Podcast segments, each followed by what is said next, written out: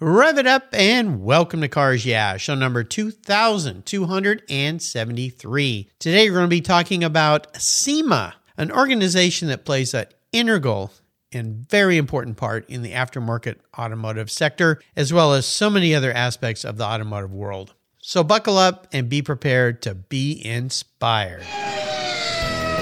This is Cars Yeah, where you'll enjoy interviews with inspiring automotive enthusiasts. Mark Green is here to provide you with a fuel injection of automotive inspiration. So get in, sit down, buckle up, and get ready for a wild ride here on Cars Yeah.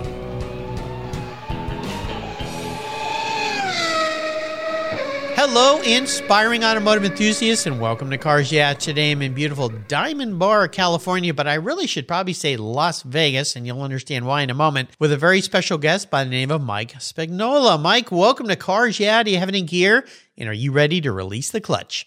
I'm ready to pop it, for sure. There we go. Something you know how to do. Now, before I give you a proper introduction, and we learned about your life and your world and a very special event that I've attended many, many times, what's one little thing that most people don't know about you, Mike?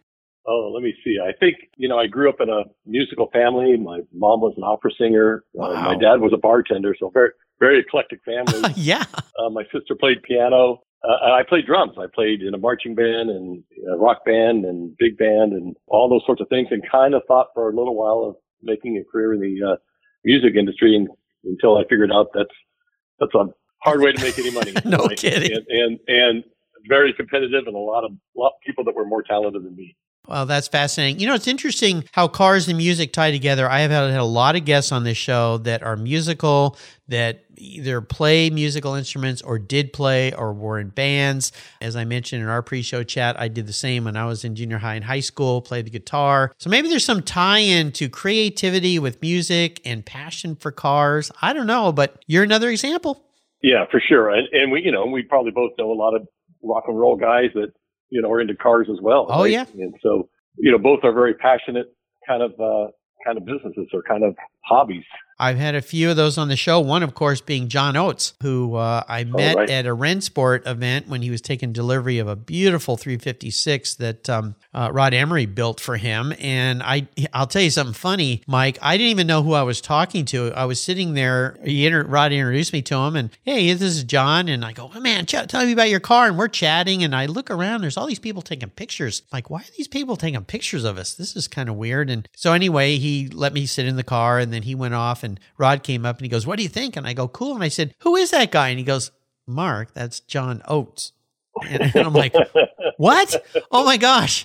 That was like, when I was courting my wife back in the day, the music we listened to. So he's quite a car guy. So fascinating. But again, cars bring us all together. So that kind of makes sense. For sure. Yeah. Well, let me give you a proper introduction here. Mike Spagnola is the CEO of the Specialty Equipment Market Association we all know and love as SEMA. In addition to running SEMA, a garage products development center there in Diamond Bar, Mike manages the SEMA Garage near Detroit, Michigan, where advanced testing for advanced driver assist systems, known as ADAS, and emissions take place. Mike's experience spans across retail, distribution, and manufacturing. Prior to joining SEMA, he spent over 40 years in the specialty auto parts arena, including more than 20 years of product development and product vehicle work. Mike served as president for Street Scene Equipment, where he managed the company's day-to-day businesses for 16 plus years. His experience working with OEMs building concept and project vehicles has led to more than a dozen design awards for OEMs and extensive media recognition. Mike also serves for 6 years on the SEMA Board of Directors, so he's a very busy guy. We'll be back in just a moment, but first a word from our sponsors, so give them a little listen. They keep the gas in the tanks here, and we'll be right back. Years ago, when it was time to renew my collector car insurance policy, my carrier's rates went up. Way up, but my usage was the same and I never made a claim. I didn't even have a ticket. So what's with that? So I turned to American Collectors Insurance. Has your collector car insurance recently raised your rates for no good reason? Tired of paying an annual membership fee? Then it's time to look around and call American Collectors Insurance. I shopped around, I asked friends for recommendations and found a winner that I can trust. And boy, I'm glad I did. I saved hundreds of dollars every year and slept better at night knowing my baby was properly insured. American Collectors Insurance have been protecting vehicles since 1976. They provided me with an agreed value insurance policy backed by their history of taking great care of their clients. What could be better than that? So give them a call and ask for a quote today. 866-ACI-YAH. That's 866-224-9324. And protect the ones you love like I did with American Collectors Insurance. Classic car insurance designed by collectors for collectors. For several years now, you've heard me talk about Linkage Magazine. I've been a subscriber since the start. Their talented and creative team brings you a spectacular publication and website that shares the automotive passion from a worldwide perspective. Linkage is about driving, restoring, collecting, and firsthand experience at collector car auctions and more. They bring you real-world values plus rational, experienced opinions on the current markets. They cover the automotive world and the people who share our passions. And Linkage Magazine has grown, mailing you 6 issues annually. Join me on this journey with Linkage. They're geared for the automotive life. You can subscribe at linkagemag.com. Cars Yeah! has teamed up with TechForce Foundation, one of our charities of choice, to help young people who love cars, problem solving, and working with their hands pursue careers as professional technicians. From auto, collision, and restoration techs to motorcycle boats, race cars, and aviation, TechForce covers the gamut of technician opportunities. Technical education and the skills trades matter, and we need qualified skilled technicians to keep our vehicles rolling. Learn how you can help to power the technical workforce at techforce.org today. So, Mike, I want to dive a little deeper into your career, because when you think about SEMA, this massive organization that is so important to the automotive sector, and it's an event that I've been to over 30 times, so you owe me a few pairs of socks, my friend. I've worn out some some socks walking the halls, and I've just watched that show grow from the first time I went over 30 years ago to what has become, and it just keeps growing and growing and growing. But I want to go back a little bit before we get into SEMA and what you're doing there today about your career, because you have a very extensive career working with OEMs, building cars, concept cars, businesses, and so forth. So walk us through a little bit of this career path that you've had, because you and I are pretty much the same generation. We've been around for a while. Yeah. So, I think from the time I was probably 6 years old, loved cars. I can remember, the guys coming back from Vietnam that were lucky enough to come back, having a few bucks in their pocket and in the neighborhood, and I'd run out in the street when I'd hear something run down the street and just hear that rumble of a 63 Corvette or Mustang or whatever it might be. But from a very early, time in my life, loved cars. So right out of high school, I went to work for a Datsun dealership, literally sweeping floors and delivery driver while I was going to college, and spent my whole career now, nearly 50 years in the automotive industry. In the aftermarket side of the industry, mostly, other than my time at a Datsun dealership, buying and selling parts. Had the opportunity over this 50 years to buy and sell 5 different companies, grow them, build them, do different things with them. And I ended up at SEMA. I had sold my shares in my last company and came to work for SEMA on a 3-year contract to develop the SEMA Garage product development centers. And next week, that'll be my 10th year at SEMA on a 3-year contract. you hung around for a while.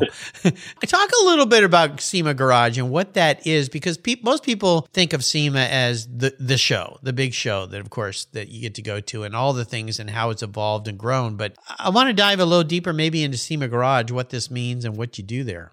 Yes, I'd like to tell people it's what we do the other 360 days of the year. We are known for the SEMA show. And in fact, probably the biggest question I get asked is, do you live in Las Vegas? And, but the show is 4 days a year. We plan for it all year long. And we have a great team of people that just work on the show literally all year long. But there's lots of other things we do, including the SEMA Garage.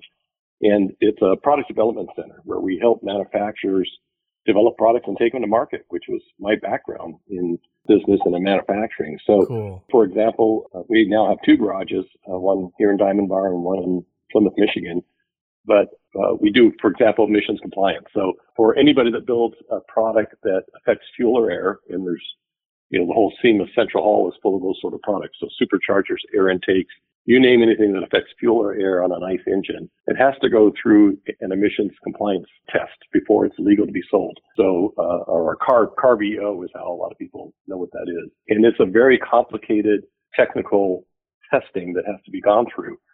And what we found was our members were having problems getting through the paperwork cycle, understanding what needed to be done, finding a lab that could do that kind of work, finding experts in the field. And if you don't have that work done and you sell a product that doesn't have a CARB EO, the fines are horrendous by CARB and EPA. I mean, they can come after you for millions of dollars. And so we created the SEMA Garage and we added staff that could help our members fill out the paperwork, walk them through the process, meet with CARB, do all the testing for them in very sophisticated and expensive lab equipment, and walk through that whole process so that our members could get their EOs done, their emissions compliance work done. And we now today account for over 50% of all the CARB EOs, you know, that go through the process. Wow. And then we do things like we have CAD data. If you wanted CAD on, let's say you wanted to build suspension for a 1970 Mustang or a 2023 Mustang, we have that CAD data and can help you with that CAD data and then walk you through the process of developing new suspension for that Mustang or virtually several hundred other makes and models of vehicles. And so we have engineers on staff that help with that process. We have 3D printers. We do these things called measuring sessions where, for example, we just did one with the new Honda Civic where we got Honda to lend us a few cars, and our members can come in and measure off of those vehicles, and we help them through that whole product development cycle. This is so much a part of SEMA that a lot of people don't realize when they look from the outside into SEMA. Having worked in the industry, I know all this, but a lot of people don't realize that. They just think it's a big fun car show and a lot of cool parts and things, but SEMA for decades have helped people bring products to market that, and a lot of these products start as small company deals, and it's very expensive to do this thing, but you guys help people make it happen. You've been doing this for a long time. Yeah, small or large, and we're there to help. I think that the quality of aftermarket products has come up immensely because of it. Obviously, the time it takes to bring a product to market has shortened quite a bit. We get vehicles before they hit the road. We had the new Ford Bronco. We had it 6 months before it came to market. Nice. Ford worked with us, brought us some vehicles that we could tear apart and measure and CAD data, scan them, and do all sorts of things. We brought members in so that when that vehicle hit the market, there were hundreds of products ready to go. And the OEs recognize it. The OEs recognize that people still want to make, personal decisions about their accessories and what they want to do. And it helps them sell vehicles. When you can see a Bronco in a magazine, a brand new Bronco, or on a website or wherever it may be, fully accessorized, they recognize that people see those and say, I want to build that car. Yeah, it's fascinating. I wanted to ask you a little bit about your impressions and observations with what's happening in the automotive sector right now with EVs. I mean, the changes that are happening and how fast they are happening are just mind-boggling to me. I've never seen anything like this before. From a SEMA standpoint, how are you guys looking at what's happening and what's coming down the road with EVs? Yeah, good question. So we, a few things, you can put your head in the sand and, say we're going to have ICE engines forever, or you can understand the technology and where it's going. And, we choose to really understand what it is and embrace it. There's two segments we've really focused on there. Obviously the brand new vehicles and what those are, but, let's just take a Ford Lightning.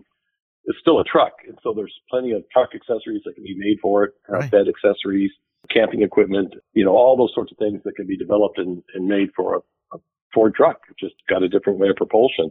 And then the other market we're really interested in and really trying to develop is the retrofit market, right? The resto-mod, where you're taking your 69 Camaro or your Volkswagen van or whatever it might be and converting it to an EV. Yeah. We had 20 plus thousand square feet this year of manufacturers who are just making battery packs and electric motors and harnesses and all the controls and those sorts of things, so that if you're interested in converting your vehicle to an EV, those components and those manufacturers, we're really trying to work with them now and grow them in that market.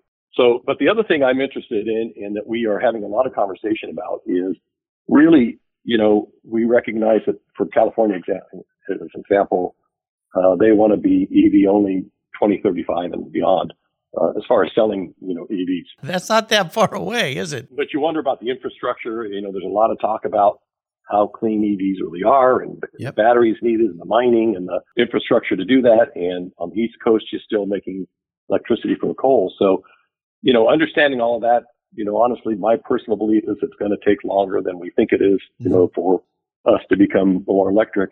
But I'm also interested in understanding, and we're going to talk about this year at the SEMA show, you know, what other forms of propulsion are there? You know, Formula One just introduced the fact that they're going to be using synthetic zero emissions fuels in F1 racing. Yeah. I think it's in 2025. Right. You know, we know that hydrogen still makes sense maybe for long haul trucks.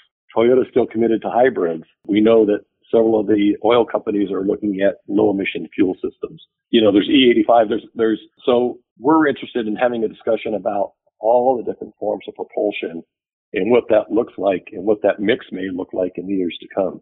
So, you know, I don't think that it's a, you know, an EV only market across the US, you know, in the next 10 years, 15 years. I think that there's still going to be a mix of ways to lower emissions and, you know, potentially even, you know, nothing is really zero emissions if you look at it. Even an EV in the process to make that vehicle is not zero emissions. So, you know, big proponents of the environment and all those things that go with it, but also letting the market decide what that looks like.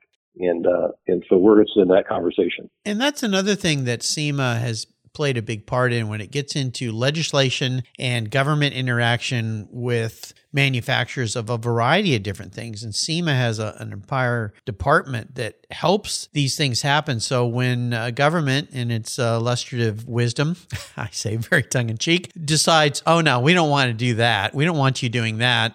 SEMA will come in and go, well, wait a minute. Look at how many people you're affecting with this, and it's not what you think it is. And so SEMA has an entire legal team and departments that help us that sometimes our business get yanked out from underneath us, and you kind of go, well, wait a minute, why are you doing this? So can you touch on how SEMA has helped in so many ways companies get through some of this legal mumbo-jumbo and the bureaucracy that can really stagger and hobble, I guess the words I'm looking for, production of manufacturing of goods for consumers that want those goods? Yeah, for sure. So it, you know, again, there's a lot of things SEMA does. You know, in the other 360 days a year, we have PRI, our racing division. We have SEMA Garage. We have SEMA Data, which helps our members with data and product data and software and those sorts of things. We've got councils and networks. We have a program called SEMA Cares that gives back to underprivileged. We have scholarship programs, but it really boils down to two main points. We really want to help our members grow and prosper, and we want to protect our industry. And in the protect the industry side, we have a team in DC, really capable team. We put a lot of time and effort into that team. We work behind the scenes with all sorts of government legislation. It's an area I never thought I'd be part of, but it's, you know, we literally meet with all of our legislators on both sides of the aisle to talk about business, to talk about what that means to our industry and what they should be concerned about, but really protecting our industry. People still want to work on cars, and so the right to repair is critical. The right to modify is critical. The right to drive your own car is critical. The right to own your own car is critical. And there's legislation that comes up all the time that's just crazy. That just, yeah, no kidding. You know, there's a bill right now that takes this EV thing starting 2035. There's 17 states that want to do that. That takes it even further than that. That says you can't drive anything but an EV on the road after 2037. Whoa. I mean, that sort of, you know, that sort of thing's being talked about. The ability to lift or lower your vehicle, the ability to put bigger tires on your vehicle, you know, all those sorts of things. You know, this isn't scare tactics. This goes on all day long. We literally review bills every day that could affect our industry, and behind the scenes work to better understand and to let legislators know where we stand on these things. If they're anti-consumer, if they're anti-business, you know, we want to have a say in it. Right. And protect our industry. I can tell you that we put a lot of money into that effort. We now have packs where people can donate to our packs. We do a lot with individual membership now. We do a lot in visiting legislators. Over the summer, I had the opportunity to go meet with senators and members of Congress in D.C. and took Richard Petty along with me. Oh, cool. And talk about a guy that opens doors. Yeah, yeah. And you see these pretty tough legislators that melt like like butter. Melt like butter. Yeah. when they get to meet a guy like Richard Petty. But yeah. And we're not alone in this fight. There's several other trade associations and automotive people that get it, but you got to have a voice, and if you don't have a voice, you're going to get run over for sure. Yeah, well, and I'm so thankful. We do a lot in that space. I really appreciate that. You think about influential people, inspiring people. To me, the entire SEMA organization and how you guys advocate and help is a great inspiration. Is that how you see SEMA for the automotive industry, as an inspiring group of people that are there to help? Oh, for sure. I mean, that is one thing you've got to, when I interview people for their jobs, you really have to have a servant's heart. You got to be willing to, give back to our members, give back to our industry.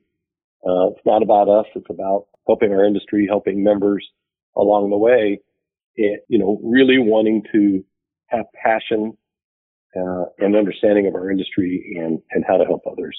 Well, and that's what you guys do. That's really key. Yeah, that's really key to us. Yeah, absolutely. It's obvious. When you think about challenges in the automotive aftermarket sector, what do you think looking forward in the next year, two, 3 year is the biggest challenge the aftermarket automotive sector is facing? So, a few things there. Obviously, technology continues to grow at a very rapid pace. Now with all the sensors on vehicles, the ability to self-drive, the ability to stop for you, all the cameras are on vehicles. We're really interested, all those ADAS features, automotive, features that help you drive your vehicle today, backup cameras, all of that. We're really interested to make sure that, A, what happens when you modify a vehicle? Do all those systems, still continue to work? We talked about the emission side, if you modify a vehicle.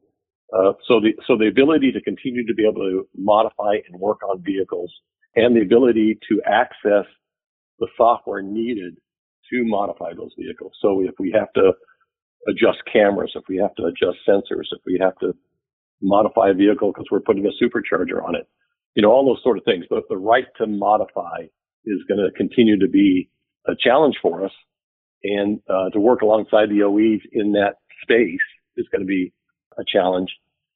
And then again, just the government regulations that could come down on us and come down on us daily as to what that looks like. Even the right to drive could, that sounds as crazy as that is. It's frightening. Is a challenge. And again, some think of that as the big bad boogeyman that's behind the curtain that, we're too much of an alarmist, but it's true.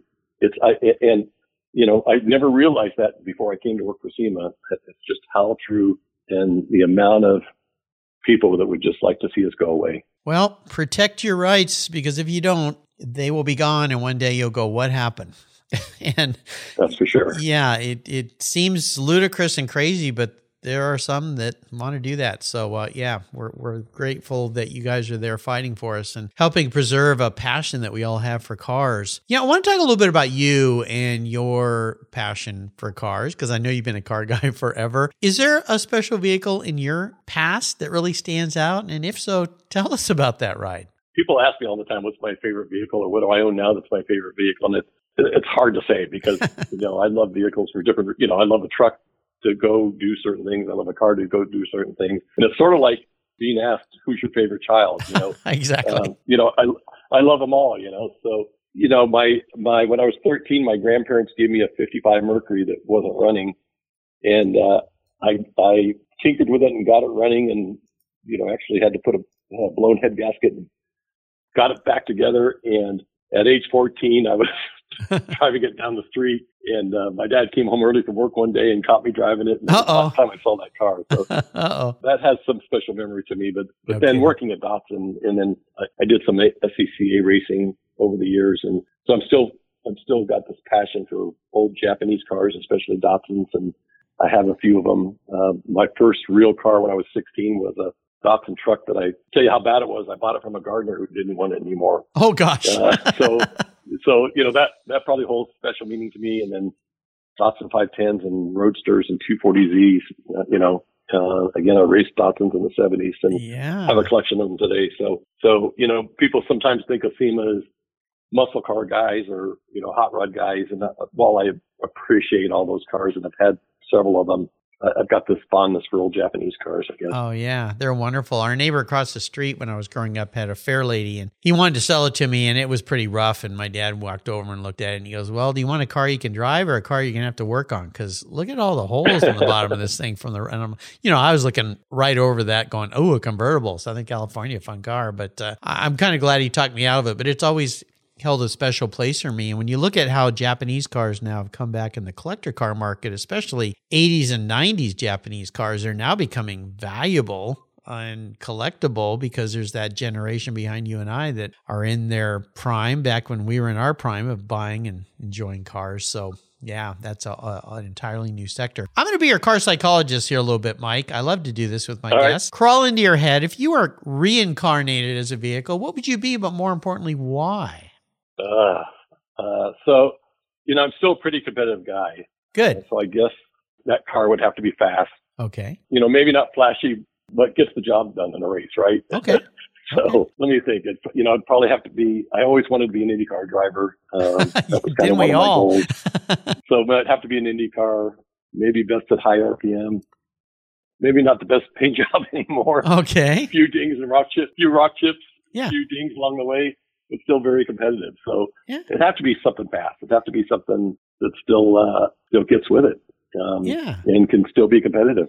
But would you consider yourself, since you're into older cars and classic cars and stuff, so would this be something from the past, maybe a car from the 60s or 70s? Yeah, I think because I love to still, my two sons and I still do track days. We still have some race cars and go out. So I still, you know, while in my mind, I'm still pretty competitive and still love newer, fast cars. I have a brand new 23Z that I drive to work every day as my daily driver. And I still, you know, I love how it handles versus an older car. So, and I like to try to think that I'm still relevant and keep with the times. And so maybe it'd have to be something newer. Okay. But again, it just depends on the drive, right? There's day I have a Fairlady, you know, Datsun Roadster 67 Solix model car. Oh, cool. So, you know, cars and coffee or going for a Sunday drive down Pacific Coast Highway is, you know, I would drive that. But there's other days I want to drive something fast and modern. So you're ever evolving, I think is what I'm getting out of this answer. Yeah, and enjoy every aspect of cars and motorcycles as well, and just anything with an engine in it. Or, you know, I'll even say an EV. I just love to understand technology, but I also like to give a nod to the past. Yeah, I love it. You know, we spoke a bit, and you mentioned how SEMA gives back in many, many ways. Is there one aspect of SEMA that you see is very, very important that you give back? And maybe we focus here on the next generation that's coming behind us as we, you and I won't say we're aging out, but we will eventually. Maybe one of the most important aspects of SEMA of how you guys give back. Great. So a few things. For me personally, I really, when I leave my position here, want to make sure we're in great shape. And so I spend some time with Next Gen, trying to make sure that new hires that we go through are passionate about this industry. And I love to mentor them and talk to them and learn from them as well. So it's a two-way communication of learning what the newest technologies are and social media and all those sorts of things, but then also, you know, being able to pass on what I know, what I've garnered over 50 years.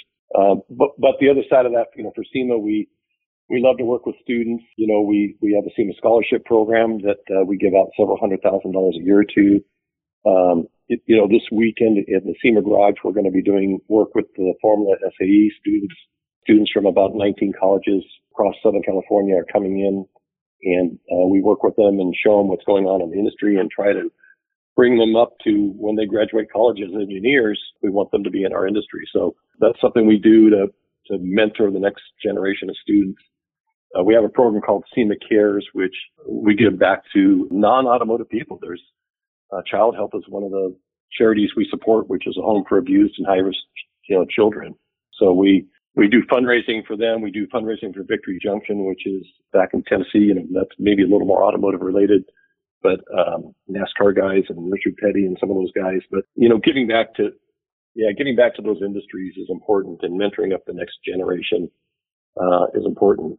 My family and I are, you know, personally involved with Child Help. So, and then, you know, I still go back to my high school that I, you know, went to auto shop in and speak to those automotive students every year. And we give scholarships to them. So I think that's an important part of who we are, and all of us in the automotive community need to be part of. Absolutely. How about great reading? Is there a book that you've enjoyed that you'd like to share with our listeners today? You know, again, I still probably try to still be a student of our industry. And still today, even after 50 years in this industry, I try to pick up every podcast, and, you know, I listen to podcasts in the car, and every trade magazine I can look at. I still read Auto Week as much as I can. But, you know, I think, you know, from a business side, there's probably several I could talk about, you know, Good to Great, the hard thing about hard Jim things. Collins' book, yeah. Yeah, 7 Habits of Effective People, you know, some of those sort of things, Built to Last. And then anything that talks about family and passing on good work habits. You know, my wife and I have always really tried to understand this, you know, as you transfer wealth, or, you know, kind of long sleeve, short sleeve, we try to make sure that our kids, you know, even though, you know, we want to help them along the way, that they got to earn their way as well. And so, you know, anything to do with family and raising adult children, all those sort of things that can make sure that, you know, we've probably seen a lot of spoiled kids that inherit family wealth. And so I'm always interested to make sure that my kids stay hungry and work hard, and yet we can help them along the way, and what that balance looks like. Yeah, absolutely. That's important to us as well. Yeah, absolutely. You mentioned some great books there too. Many favorites of mine. Now I'm going to enable you to go on what I call the ultimate drive today. This is a fun idea. I've got a magic scepter, if you will. You can pick any vehicle. You can take it and drive it anywhere. But here's the fun part of this. You can take anybody with you, even somebody who's no longer with us. So it could be a historical figure, or who knows whom, maybe family member. So what does the ultimate drive look like for you, if I could provide you with that unlimited checkbook? Same thing. It's like, you know, again, what's your favorite? Who's your favorite kid? I've been a big fan of Roger Penske over the years, and got to meet him a few times, and even did some business with him. So I'm a big fan of his. I've always loved Mario Andretti, I guess because he's Italian and racer, and, you know, got to hang out with him a couple of times. You know, he's one of my all-time heroes. Gosh, there's so many. I just listened to a podcast with Lewis Hamilton, and just inspiring on how he wants to change the automotive culture, and making sure that minorities are involved in the automotive space. That's important to me as well. And I'd love to talk to him more about that, and just his success and what he went through, and how he was bullied as a child, all that. So there's so many, and then I've had a chance to hang out with Jay Leno a bit, and he's probably still one of my best guys. So I maybe have to pick Jay. He's, for those that you knew that know him, he's a very humble guy. He's not pretentious, still loves cars. He's extremely knowledgeable. And I mean, he's a hard worker. He's still, he's 70 plus now, works. I mean, he's just still a workaholic. Oh yeah. He'd rather go to a local car show than Cars and Coffee than a pretentious car show or prestigious car show. He drives his cars. I've had a chance to talk to him and work with him a little bit, and he can tell you why the horse on the Ford Bronco faces one way, and the horse on the Ford Mustang faces another. Oh my gosh! I've been in this industry 50 years. He knows more in his little pinky than I have in my whole body about the car manufacturing and industry. And you know, he's got he can tell you about who built the body on a particular car he owns. And anyway, so you know, maybe getting out with him and driving up the coast, you know, I think probably, if I could imagine my favorite drive, it's driving up the coast in California in a convertible. Maybe in one of Jay's cars, you know, have Jay pick a car that he likes, you know? Yeah. Or maybe, you know, maybe it'd have to be Italian, maybe not a Ferrari, but maybe an Alfa Romeo that's not quite as fancy, but still a fun car, older Alfa. That would be fun. That would be a fun deal. I'm going to put you in an 8C with Jay heading up the coast. I think that sounds like a way to do it. And then you can stop and make some your famous spaghetti sauce and, maybe meet up with Mario. That would be, and Jay's one of those guys that doesn't like to be interviewed. So I'd love to, he likes to interview and he likes to give back to others. So, but I'd love to spend more time interviewing him, or just, even if it wasn't for the public. My listeners know I've been trying to get him on this show forever. Yeah, he doesn't really like to go and be interviewed very much. And I don't know, I hope I get him someday. I'm always, I'm trying, but he's a fascinating guy and he does so much for our industry. And, I'm sure you and I want to wish him well. He went through a couple tough deals there, got burned badly, and then he got in a motorcycle accident and broke some bones. And so he's got to be a little more careful, I think. But he always doesn't want to talk about it. He always makes it kind of fun. Yeah, exactly. That's because he's humble. He's just that guy. He wants to give. He doesn't want to take. Yeah. Much like SEMA. Well, you've taken us on a wonderful journey today here, Mike, and I'm so glad I finally landed you on Cars Yeah and had you as my guest. Before I let you go, though, could you share maybe some words of inspiration, a success quote, or a mantra that has meaning for you that might inspire those listeners today? For me, I think it's always being willing to take risk, calculated risk, but risk. And I kind of live by the fact that if you're comfortable, you're not moving forward. If you get too comfortable in things and if things just become every day, you're not moving forward. And so overall, I would say that while I may not be an expert in every field, I try to hire myself or be surrounded by specific experts and learn from them and put the right people in the right seats on the bus and let them run. But be uncomfortable about it. Take risks. Obviously you got to take calculated risks, but be uncomfortable. Be uncomfortable and to move forward. It's important for sure. How can people learn more about all the many facets that are SEMA? So, probably the easiest is our website, SEMA.org or semashow.com would be the two places you can see all the different things that we're working on. Absolutely. I'd encourage all of you, if you don't know as much as we've shared with you today about SEMA and the many more things about SEMA, check out the website. If you've never been to a show, you got to go. It's absolutely incredible. And they do so much for so many. And I want to thank you, Mike, and your entire team for what you guys have done for the industry. I also want to do a little shout out here because a guy who's been on the show here and he's become a friend, Doug Stokes, who originally said, you got to get Mike on the show. Way back when. So Doug, hey, I finally did it, buddy. So thank you. And also your lovely assistant, Della Domingo. She's been wonderful to work with. So you have surrounded yourself with wonderful people, Mike. So I really appreciate that. Hey, I want to thank you for being generous today with your time and your expertise and for doing what you're doing for the industry and for so many people. Until you and I talk again, my friend, I'll see you at the next SEMA show.